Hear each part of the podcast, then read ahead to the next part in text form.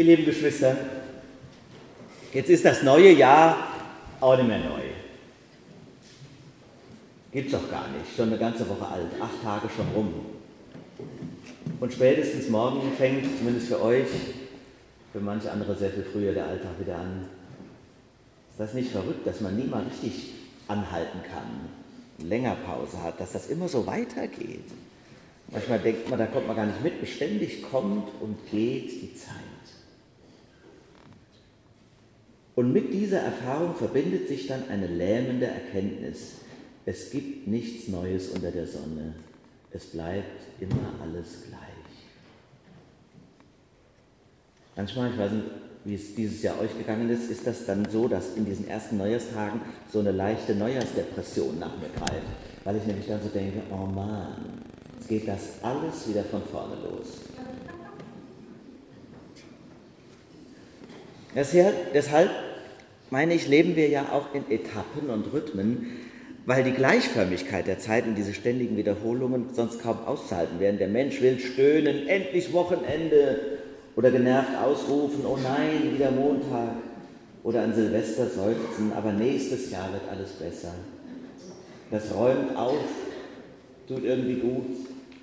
Wir schaffen damit ja Abschnitte und Zäsuren, wo es eigentlich gar keine gibt. Alle warten an Silvester gespannt auf 0 Uhr und jeder hat dann irgendwie das Gefühl, dass etwas Neues beginnt. Obwohl auch wiederum jeder intellektuell weiß, ist ja Quatsch. Wird ja gar nichts neu. Alles, was sich ändert, ist ein Datum. Aber in meinem Leben oder in der Welt, man kann halt im Leben keinen Reset-Knopf drücken. Oder wie bei Monopoly nochmal auf Losgehen. Und so springt uns nur wenige Tage nach Neujahr dieser deprimierende Gedanke an, bleibt sowieso immer alles gleich. Da kommt nichts Neues mehr. Kenne ich alles schon, war immer so, wird auch immer so bleiben. Ist das nicht furchtbar? Aber ich habe einen Trost für euch. Und das ist die Jahreslosung. Ihr habt sie schon gehört in der Lesung, vielleicht auch sonst schon mal irgendwo aufgeschnappt, diese neue Jahreslosung für das Jahr 2017. Eine Hoffnung gegen alle Eintönigkeit und Gleichförmigkeit, gegen alles wiederholt sich doch sowieso, bleibt ewig gleich. Gott spricht, ich schenke euch ein neues Herz und lege einen neuen Geist in euch. Wow, ist doch toll. Super Wort. Ein großes Versprechen. Änderung ist möglich. Hallo. Aber wie will der Gott das machen? Indem er das Herz neu macht. Und ganz martialisch wird dann in Hesekiel beschrieben, dass Gott dem Volk Israel, das ganze Volk ist gemeint, das Fleisch, nee, das steinerne Herz rausreißt und ein fleischernes einsetzt, quasi eine göttliche Herztransplantation. Aber das sind nur Bilder, erklärt der Text selbst, nämlich das eigentliche sagt er auch, und will in euch einen neuen Geist geben. Darauf kommt es an. Es ist natürlich ein geistliches Geschehen. Und das, was ihr besonders aufmerken lässt, wie ich meine, ist, dass die Veränderung, die wir ersehen, gar nicht vom äußeren Leben zu erwarten ist. Versteht ihr? Sondern es ist ein innerlicher Prozess. Wer hätte das gedacht? Der Beginn der Veränderung liegt in mir, nicht an einem Datum, nicht an den Umständen, sondern in mir. Viele denken ja, es muss immer erstmal was von außen passieren, dass was neu wird. Da muss eine neue Politik her oder eine neue Wohnung oder eine neue Stelle oder vielleicht ein neuer Mann. Wie heißt das schöne Karnevalslied? Kennt ihr das? Kommst du in die Wechseljahre, wechsel mal den Mann. Das gibt's echt. Weil man erst im Wechselfieber richtig wechseln kann. Kommst du in die Wechseljahre, wird das Leben bunt. Hast du erst den Mann gewechselt, geht es wieder rund. Witzig. Tja.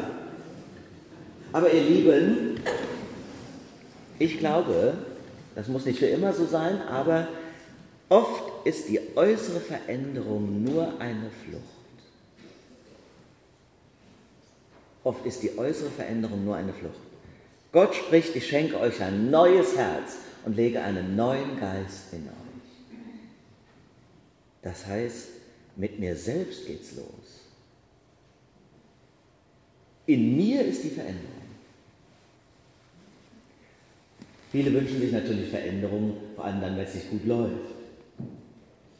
Das vergangene Jahr hatte ja überwiegend schlechte Kritiken.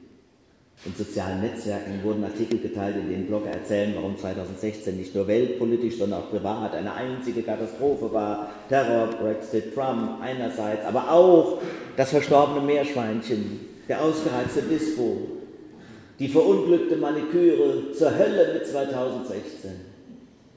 Man kommt sich fast als Außenseiter vor, wenn man empfindet, ich habe das Glück, darauf zurückzuschauen, denke ich hatte ein sehr gutes Jahr. Und wenn ich auf das Leben unserer Gemeinde schaue, was wir alles erlebt haben, was uns alles geschenkt wurde, müssen wir das auch sagen. Wir hatten ein gutes Jahr. Wenn das so dramatisiert wird, alles in unserem Land, dann frage ich mich oft, wie mögen denn die Leute 45 ihr Leben bewertet haben, wenn das jetzt das Katastrophenjahr schlechthin gewesen sein mag. Und diese ganze aufgeheizte Stimmung, ich meine, es gab doch immer schon verrückte Meinungen und auch verrückte Politiker, aber dass jetzt jedes und alles immer gleich als Populismus beschimpft wird, man da nicht auch vielleicht das ein oder andere Argument sich zu leicht vom Hals schafft? Tja, funktioniert ja jetzt übrigens sogar schon im Kinderzimmer. Schon gehört? Ole, so kurz geht Zähneputzen aber nicht. Wir hatten gesagt, mindestens drei Minuten. Auch Menno Mama, ist voll Populismus, was du mit mir machst. Aber im Ernst, woher kommt diese Untergangsstimmung? Gesellschaftsforscher und Journalisten sind sich einig, ganz klar, schlechte Nachrichten laufen viel besser als gute. Jeder Mensch, dessen Narzissmus schon einmal gekränkt wurde, schaut unbewusst oder unterbewusst gerne Horrormeldungen.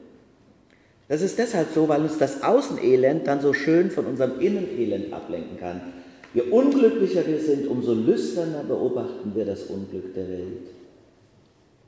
Wir erinnern uns auch immer an negative Ereignisse viel länger als an positive. Wenn du einmal einen 50-Euro-Schein verloren hast, denkst du da ewig drüber nach. Wenn du aber 20 gefunden hättest, wie lange dann? Sich auf die Suche zu machen nach dem, was Mut macht und Hoffnung schenkt, scheint anstrengender und weniger gemeinschaftsstiftend zu sein, als sich in den Chor des Jammerns einzureihen. Aber mitten da hinein, ihr Lieben, kommt die Jahreslosung 2017 mit diesem guten Wort. Gott spricht, ich schenke euch ein neues Herz und lege einen neuen Geist in euch. Der Geist Gottes will mein Herz verändern. Ich schaue, wenn ich dann so eine Herztransplantation durch den Geist Gottes erlebt habe, dann schaue ich anders auf die Welt und auf mein Leben. Ich schaue dann nämlich auf das Kleine und das Unscheinbare und entdecke darin etwas ganz Großes. Und das war die Weisheit der Weisen aus dem Morgenland.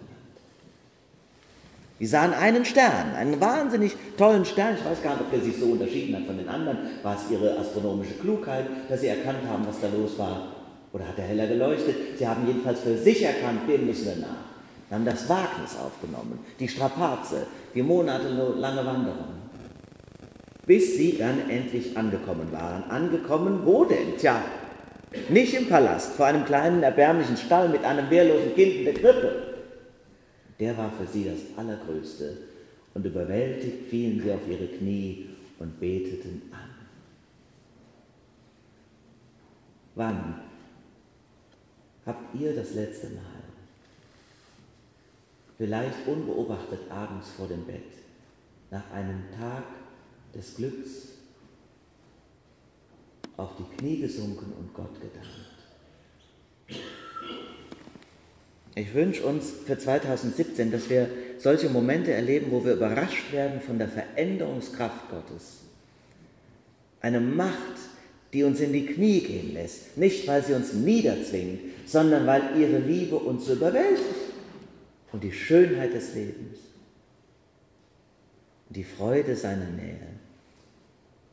dass wir hingerissen werden von der Schönheit Gottes und seiner Gegenwart. Mit einem Herz, das plötzlich ganz anders empfindet und wertet, wird sich dann auch unser Leben ändern. Dann schaust du auf dein Leben und denkst, bei manchem Moment, das ist ja zum Niederknien.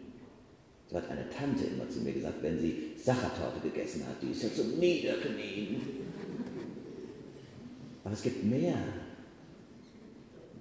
wofür man danken kann und niederknien.